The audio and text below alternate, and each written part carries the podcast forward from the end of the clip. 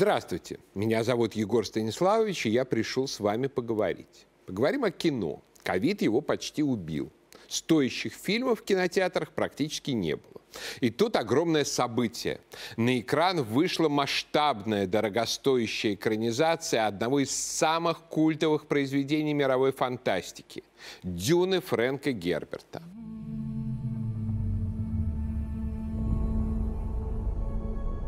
Планета Аракис так красиво на закате.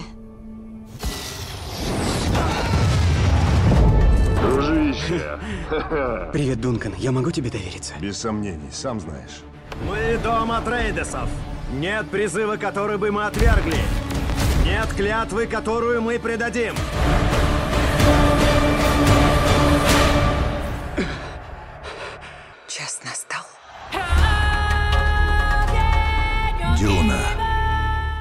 Фильм Дени Вильнева стремительно захватил лидерство и в мировом, и в российском прокате. И, видимо, станет одной из самых кассовых лент года. Вышедшая в 1965 году «Дюна» задала новый формат межзвездной фантастики. Соединение высоких технологий и архаики, когда феодальные лорды путешествуют на межзвездных кораблях и плетут друг против друга интриги с участием религиозных орденов. Из этого переноса в фантастику миров другого жанра, фэнтези, выросло много чего. От хроник Амбера до культовых «Звездных войн». А потом пошла возвратная волна, когда фантасты начали писать фэнтези про королей и драконов. И отсюда вышел Джордж Мартин с «Игрой престолов». Примечательной особенностью Дюны стало то, что описанный в ней мир – это далекое будущее человечества, в котором нет никаких инопланетных пришельцев и нет компьютеров. Компьютеры запретили после того, как случилась Великая война машин, которая потом ответвится в сагу о Терминаторе. Уровень развития всего межзвездного человечества очень высок, однако все построено на аналоговых устройствах. Огромной галактической империей правит император-падишах. Отдельными планетами управляют феодальные великие дома, порой ведущие между собой ожесточенную войну по правилам кровной мести – Канли. Огромную роль играют мистические ордена, в частности Бене Гессерит, орден ведьм-селекционеров, который умеет не только подчинять людей голосом, но и тысячелетиями управляя рождениями, пытаются селекционировать сверхчеловека, который будет иметь возможность обращаться к генетической памяти всех своих предков. Еще один орден – ментаты, люди-компьютеры, которые могут использовать свой мозг на 50% и служат советниками у великих домов.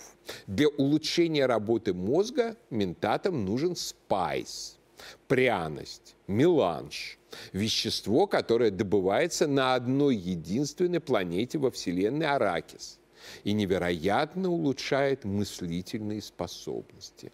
Да-да, на дворе 60-е годы с их культом ЛСД и прочей дряни. Но еще больше нужен спайс навигаторам, которые рассчитывают межзвездные переходы через свернутое пространство-время. Это мутанты-мозги, которые задействуют 90% потенциала. Вот в такой вселенной развивались приключения романов Герберта, в частности, первой знаменитой «Дюны». История о том, как император передал управление Арракисом, где добывается Спайс, от жестокого дома Харконненов, который возглавляет гомосексуалист-педофил и страшный интриган барон Владимир, к справедливому герцогу Лето из дома Атрейдесов, отсылка к роду Атридов из Илиады, которому принадлежал Агамемнон. Однако эта передача закончилась для Атрейдесов плохо. Это все была коварная интрига императора и Харканинов. На новой планете на них напали и всех перебили. Но чудом вышел наследник, Пол Атрейдес, мать которого Джессика участвовала в экспериментах Бене Гессарит по выведению сверхчеловека и дерзнула родить мальчика, который может оказаться таким сверхчеловеком. Пол и Джессика находят приют у местных жителей пустынной планеты, фрименов. Пол завоевывает авторитет, становится наездником на гигантских пустынных червях, становится пророком Фрименов, Махди, Муаддибом, возглавляет священный джихад против Харканинов. Фримены перекрывают поставки спайса империи, и Пол в итоге принуждает императора передать власть в галактике. Вся история с фрименами, на первый взгляд, напоминает популярные в англосаксонском мире история английского разведчика Лоуренса, который взбунтовал против Османской империи племена Аравии а возникшее в итоге Саудовское королевство стало мировым оператором важнейшего вещества на планете – нефти. Причем именно на 60-е годы, когда вышла книга, приходится создание ОПЕК и разговоры о нефтяном оружии арабов против западных империалистов и Израиля. И в 1973 году такое оружие и в самом деле было применено. Есть тут и отсылки к движению махдистов в Судане в Британской империи в XIX веке и к восстанию друзов против Франции. Но не так давно филологи установили еще один интереснейший источник романов Герберта о Дюне. Это книга романтической писательницы Лесли Бланш «Сабли рая», клюквенный роман, рассказывающий о борьбе черкесов и Шамиля с Российской империей. Разумеется, с антирусской точки зрения горца. Именно от тайного языка черкесской аристократии Щаки, Щакию Безе появился тайный язык фрименов и Бене Чакопса. Имперская аристократия, включая атрейдесов, учится драться ножом, который называется кинджал – причем арсенал фрименов пополнили через посредство сабели рая не только горцы, но и запорожские казаки. Поселение фрименов называется Сич, а одно из них – Табор. Настоящее пиршество культурной апроприации, как это называют современные западные леваки – Мир фрименов ассоциируется у Герберта с кавказскими горцами. Атриды получаются аналогом Российской империи. А вот убившие Харканины во главе с названным в честь Ленина Владимиром получаются аналогом ненавистного американцам в эпоху Холодной войны Советского Союза. В итоге сюжет Дюна вполне может быть прочитан так после убийства отца цесаревич Алексей побеждает узурпатора Владимира и возвращает себе трон с помощью дикой дивизии. Имперские ассоциации Герберта подхватил Дэвид Линч, экранизировавший «Дюну» в 1984 году. А трейдесы одеты у него в темно-зеленые кители и фуражки-пирожки однозначно ассоциирующийся с армией поздней Российской империи и с советской парадной формой первых послевоенных лет действительно большой имперский стиль. На своей северной планете атрейдесы кутаются в меховые шкуры, а у некоторых на груди аж газыри. Экранизация Линча обычно считается провальной и действительно провалилась в кинотеатрах. Однако на самом деле этот провал объясняется довольно внешними причинами. Во-первых, Линч попытался впихнуть невпихуемое огромную сагу в не очень длинный фильм в результате чего в какой-то момент зритель просто потерял в хаосе нить повествования. К тому же режиссера отчаянно травила американская либеральная пресса за то, что злодеи Харканины получились у него больше всего похожими на банду панков-гомосексуалистов. Режиссера обвинили в разжигании гомофобии, которую он, впрочем, честно позаимствовал из книг. Однако Дэвид Линч объективно великий кинохудожник. Его Дюне присуща невероятно стильная эстетика. Его выбор актеров просто потрясающий. Из капитана культовой лодки Юргена Прохнова вышел идеальный герцог лета. Будущий агент Купер Кайл Маклахлин стал идеальным Полом Атрейдесом на все времена. Там, где у Линча есть время, он создает сумасшедший саспенс – как в сцене испытания силы воли пола коробкой или в сцене поимки голой рукой ядовитого дрона. Дени Вильнев, снявший новую «Дюну», великим кинохудожником не является. Другой психоделический шедевр 80-х годов «Бегущего по лезвию» он превратил в невероятно тягомотное, унылое и бездушное повествование о псевдофилософских вопросах. С «Дюной» он обошелся примерно так же. Бесконечные тягомотные переходы под музыку. Причем музыка у великого Ханса Циммера на сей раз трескучая, тяжелая, немелодичная, ничего не значащие долгие многозначительные взгляды, призванные имитировать пафос. Достаточно сравнить ударные сцены у Вильнева с фильмом Линча «Испытание коробкой», «Поимка дрона», «Освобождение Пола и Джессики из рук врагов», чтобы увидеть, где был великий художник, а где крепкий ремесленник. При этом Вильнев не только не рассказал, но даже не намекнул на большую часть предыстории. В итоге зритель, не читавший книг Герберта, оказывается совершенно вне контекста. Он не понимает, что в этом мире нет компьютеров, не понимает, что эти люди с пятнами на губах ментаты, не понимает, зачем эти ментаты нужны, что с помощью спайса идет астронавигация, тоже не очень понятно. Как не очень понятно и то, что между великими домами действуют законы кровной мести. Русская тема у Вильнева потерялась совершенно. А Трейдесы представляют у него странную помесь из испанских конквистадоров с боями быков и шотландцев с волынками. Они как бы символизируют все то общее, что есть у европейских колониальных империй, но только без креста. Конечно же, без креста. А вот злодеи Харканины вообще превратились в пустое место. Гомосексуальную стигматизацию и панковский облик у них забрали, а ничего нового взамен не дали. По логике современной западной русофобии злодея с именем Владимир, конечно, надо было отдизайнить под Путина. Но Вильнев ничего подобного не сделал. Аналогия с Россией не пошла дальше того, что после тяжелого отравления Владимир Харканин лечится с помощью ванн из нефти. А играет его Стеллан Скарсгард, последняя знаковая роль которого Борис Щербина, советский министр нефтяной промышленности в Чернобыле. Нельзя сказать, что «Дюна Вильнева» состоит из одних неудач. Очень хороши боевые сцены. Чудесные, умеющие складывать крылья орнитоптеры. Есть несколько сильных сцен, например, накрывающий пола прямо во время атаки червя «Экстаз». Великолепная сцена бегства на орнитоптере через песчаную бурю. Но Вильнев достигает удачи прежде всего там, где на него работает огромный голливудский бюджет и современная компьютерная графика в то время как Линчу по заветам мира Дюны приходилось работать без компьютеров, делая огромных червей из резины.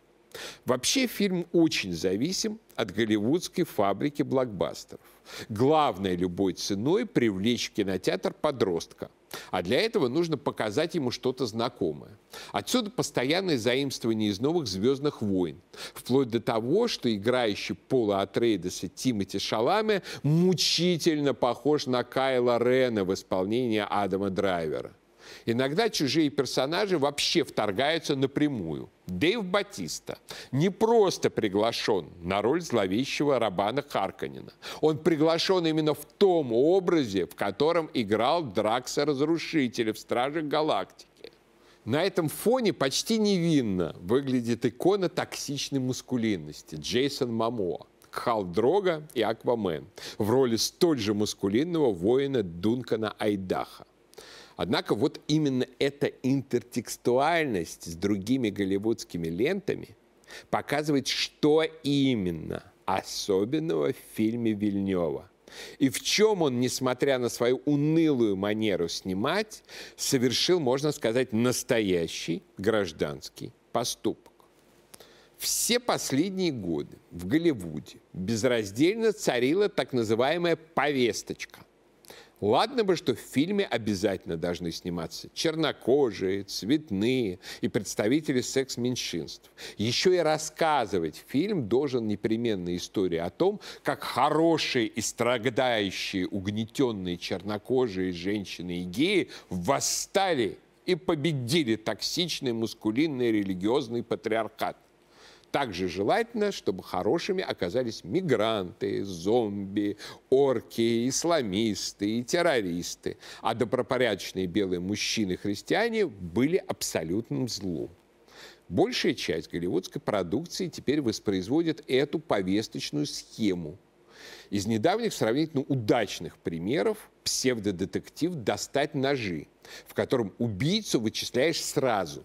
Он самый мускулинный белый мужчина. А в итоге все достается милой мигрантке. Или «Ход королевы», История про вымышленную женщину-шахматистку, которая при помощи чернокожей подруги, а также алкоголя и наркотиков превосходит в шахматах токсичных мужчин, абсолютом которых является русский чемпион. Конечно, время от времени самые выдающиеся мастера Голливуда взбрыкивали – особенно во времена Трампа, пошла целая волна консервативного кино. Например, Квентин Тарантино снял великий фильм «Однажды в Голливуде», где как раз токсичные мужчины уничтожают революционных бесов-сектантов банды Мэнсона. И история мира в результате идет по-другому. Однако с политическим крахом Трампа о таком консерватизме приходилось забыть. Казалось, что теперь повесточка в Голливуде будет царствовать безраздельно. В логике повесточки сюжет Дюны должен читаться однозначно. Выходец из белого патриархального аристократического мира принимает сторону цветных угнетенных, где-то тут еще должны быть угнетенные женщины. С помощью джихада он громит купающегося в нефти злодея Владимира и переворачивает империю, где теперь силы политкорректности и феминизма наверху, а патриархат и мускулинность внизу. Я лично даже не сомневался, что будет именно так, и уже рецензию соответствующую заготовил в уме. Ничего подобного Вильнев не снял. Его лента получилась вариацией классического монархического эпоса «Возвращение короля». Причем в самой патриархальной версии этого сюжета – «Король Лев». По сути, перед нами именно король Лев для взрослых принц-наследник переживает убийство отца врагами, находит убежище на землях аборигенов, там входит в силу, но слышит зов предков и традиции, возвращается и вместе с аборигенами восстанавливает истинный монархический порядок. А все это, в свою очередь, варианты базового для Западной Европы артуровского мифа. Дюна совершенно шокировала прогрессивную публику своим неприкрытым монархическим и патриархальным характером. Расизм, сексизм, классизм, монархизм. 97% актеров мужчины. Сокрушалась одна прогрессивная девочка и продолжила. Через 8 тысяч лет доминантными силами не могут быть монархические строи. Они сегодня только у самых отсталых странах. В будущем тем более.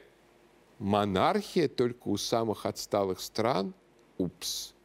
Так бабусю еще никто не оскорблял. Лизавета Егоровна в гневе и непременно вам нагадит. Пол Атрейдес живет и формируется именно в монархически патриархальном мире – среди мужчин-воинов, вызывающих огромную симпатию. А вот женский орден Бени Гессерит вызывает скорее антипатию, и эстетическую, и моральную. Его портрет получился совершенно антифеминистским. Грех матери Пола Джессики перед сестрами состоит именно в том, что она решилась родить герцогу наследника мальчика. И тем самым Пол унаследовал силы, которые были предназначены для грядущего мессии. Сила досталась какому-то мужчине – презрительно ценит, цедит глава ордена мать Гаи Елена Махиям. Хотя это прямо противоречит роману Герберта, где сверхчеловеком должен стать именно мужчина. Пророчество о Поле Атрейдисе как мессии, будоражащие фрименов, тоже распространяются женским орденом в своих коварных целях.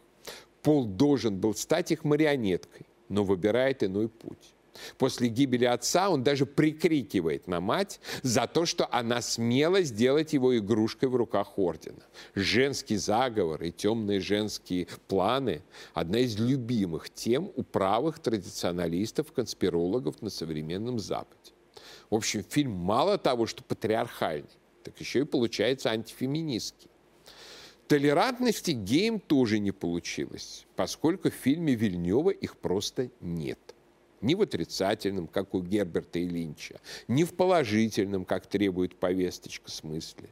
Просто нет такой темы, и все тут. С расовым разнообразием тоже получилось интересно. Главный из персонажей, сделанный чернокожей женщиной, имперский планетолог доктор Кайнс. Но она почти сразу гибнет. Вообще интересно, что чернокожими оказываются преимущественно слуги императора, которого нам еще ни разу не показали. Будет совсем смешно, если император Шадам IV окажется чернокожим, его сыграет какой-нибудь Морган Фриман, тут еще и фамилия повеселит, а его свергнет белый Пол Атрейдес. Второй знаковый чернокожий в фильме – Фримен Джамис, вызвавший Пола поединок на ножах, и он тоже быстро гибнет, а перед этим орет, как глупое животное. А вот зато вождя Фрименов из Сичи Табор играет знаменитый Хавьер Бардем. Приятная возможность для него сыграть не злодея. Испанец Бардем, конечно же, похож на Маура. Они, наверное, были у него в роду, но он ни разу не чернокожий. И вот, чтобы вождь Фрименов выглядел более убедительно, Бардема покрыли темным тональным кремом. Так это же blackface, то есть один из самых страшных грехов в современной политкорректной Америке. А самые бдительные борцы за толерантность обратили внимание еще и на имперских сардукаров, то есть янычар, безжалостных и несокрушимых. Перед боем они приносят человеческие жертвы, а руководит церемонией кто-то вроде Муэдзина. Так Вильнева обвинили еще и в исламофобии. Не забудем, конечно, что Дени Вильнев родился во французской Канаде, настроенный очень монархически и националистически. Там до сих пор используется флаг с бурбонскими лилиями. Учился он в католической школе. Живет в стране, которую создали беженцы-роялисты из мятежных США. И этой страной до сих пор управляет королева, та самая Елисавета Егоровна. Так что чего ж вы хотели? Но так или иначе, Вильнев не просто не сделал из «Дюны» повесточный фильм, как напрашивалось. Он снял настоящий гимн монархии, аристократии, патриархальности, мужественности, европейским колонизаторам, почти не обращая внимания на современные правила политкорректности. Это история превращения мальчика-аристократа в мужчину-воина и настоящего монарха, умеющего выбирать свой путь и покорять племена. За такой посыл можно простить многое, включая присущую Вильневу невыносимо нудную и сушающую зрителя манеру киноповествования. Почему такой взбрык в 2021 году оказался вообще возможен? Хотя после избрания Байдена и разгрома трампистов повесточка должна была бы оккупировать все. Дело в том, что кино, нравится это кому или нет, является одной из форм культуры. А повесточка убивает культуру. Поскольку самое главное в культуре, как способе человеческого существования, это идея качества. Это идея превосходства сложного и шедеврального над примитивным. Лабух не сравнится с Моцартом. Мифы народов Анголы, ну, не конкуренты Шекспиру, Гёте и Достоевскому. И даже Энди Уорхолу, не говоря уж о прочем Савриске, далеко до Леонардо да Винчи. Когда напирает сконструированный леваками повесточный мир, в котором все высшее принижается, любое иерархическое культурное различие подавляется, где отрицается вообще сама категория высшего – то культура не может не сопротивляться. Хотя бы инстинктивно, хотя бы против воли и сознательно принятого идеологического конформизма, хоть зубами, когтями. Человек культуры может капитулировать перед мультирасовостью или феминизмом, но он не может капитулировать без борьбы перед ликвидацией культуры как таковой. Не может согласиться с упразднением идеи высшего качества. Первые признаки протеста, несмотря на Байденократию и БЛМ, появились еще весной, когда Оскара дали фильму «Земля кочевников» с его идеей, что героиня, читающая сонеты Шекспира, и герой, играющий с сыном в четыре руки на фортепиано, превосходят окружающий их унылый деградирующий мир электронных складов Амазона и закрывающихся шахт. Именно культура в этом фильме составляет главную ценность белого человека, которую никакими веяниями нового смутного времени у него не отобрать. И вот Дени Вильнюв, обратившись к классическому европейскому патриархально-монархическому мифу о возвращении короля, показал, что этот миф, этот мир и эти ценности по-прежнему живы. И я думаю, что это не просто арьергардный бой. Нынешнее поколение молодых людей вообще растет на книгах и фильмах, в которых монархия является правилом, а республика скорее исключение. «Властелин колец», «Игра престолов», «Король лев». Всюду герои после времени смут восстанавливают истинную монархическую иерархию. И напротив, республика и новая республика в «Звездных войнах» довольно провальные структуры. Интересно, каков будет мир – созданный людьми, выросшими на идее, что только монархия является по-настоящему истинной и прекрасной формой организации власти. Жаль только жить в эту пору прекрасную уж не тебе и не мне. А пока я прощаюсь, но наш разговор не кончен.